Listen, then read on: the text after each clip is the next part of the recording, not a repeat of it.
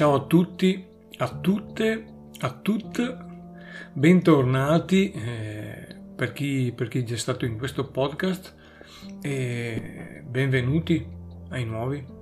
Cominciamo questa nuova stagione con eh, un episodio, un episodio extra, un episodio random, un episodio che non poteva mancare nella mia rubrica, nei miei pensieri nelle mie riflessioni. Questo episodio parlerà del Joker. Parlerà dell'ultimo film in parte, ma non solo, parlerà della storia del Joker, dei suoi personaggi, di quello che rappresenta Joker, del suo carattere, delle sue origini, che è un po' quello che parla l'ultimo film, la sua genesi. Per cui, buon ascolto.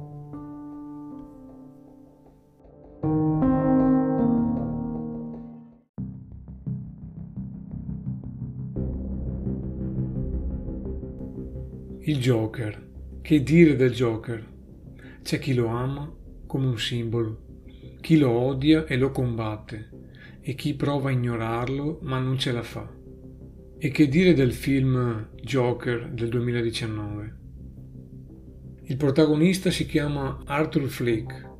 Flick, simile a Freak.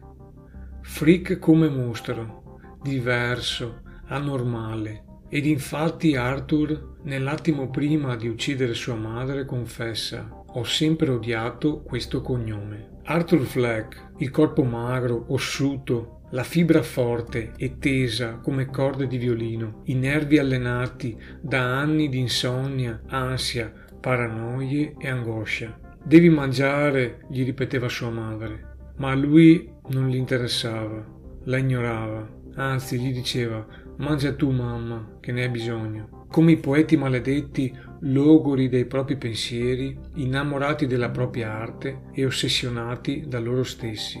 È già stato detto tutto e niente sul Joker.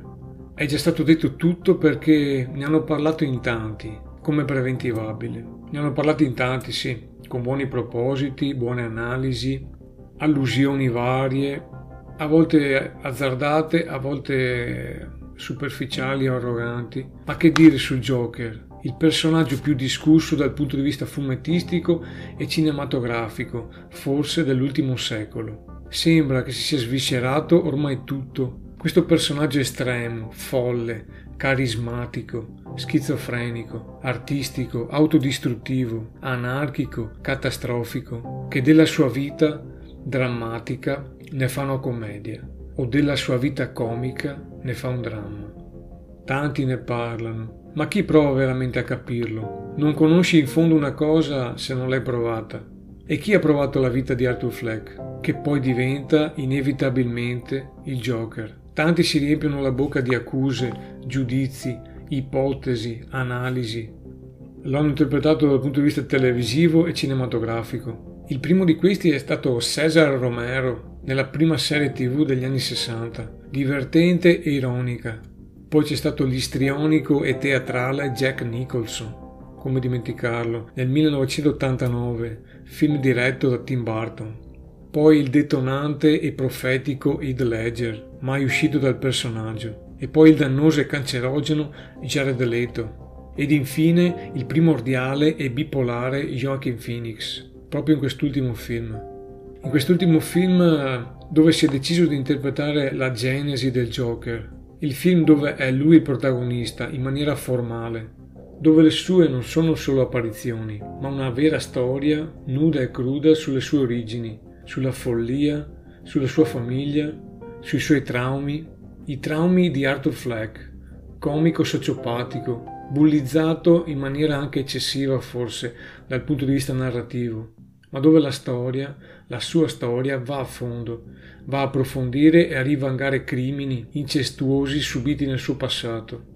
Echi della natura del suo narcisismo. Perché il Joker vuole fare il comico? La sua ricerca di far divertire, quando lui può farlo solo attraverso una patologia. I danni che gli hanno causato la sua risata patologica e raggelante il brodo primordiale che ribolle nel suo corpo e nella sua mente, che poi ne fanno diventare e scaturire quello che sarà il conclamato clown psicopatico, amante del caos e dell'autodistruzione.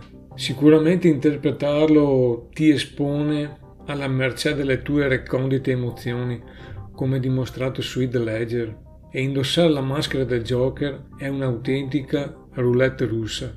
Coprire la propria maschera indossando la maschera del Joker ti fa scendere nel sottosuolo della tua mente, provando a capirlo, per narrarlo. Ma provare a capirlo, imitandolo, non è comunque viverlo. Chi lo ha vissuto sulla propria pelle probabilmente riesce a capire Arthur Fleck.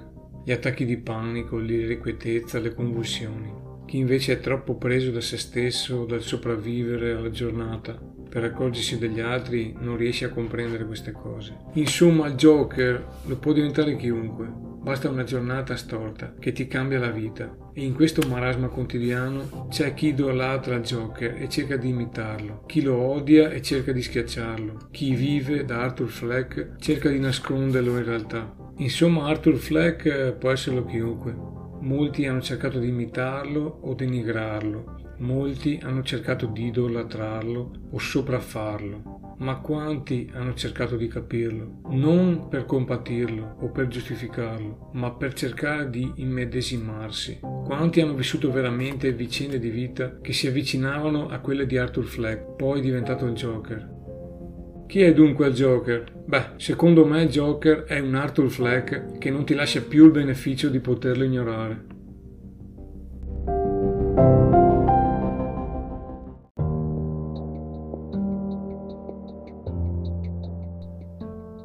Horace Walpole diceva la vita è una commedia per coloro che pensano e una tragedia per coloro che sentono.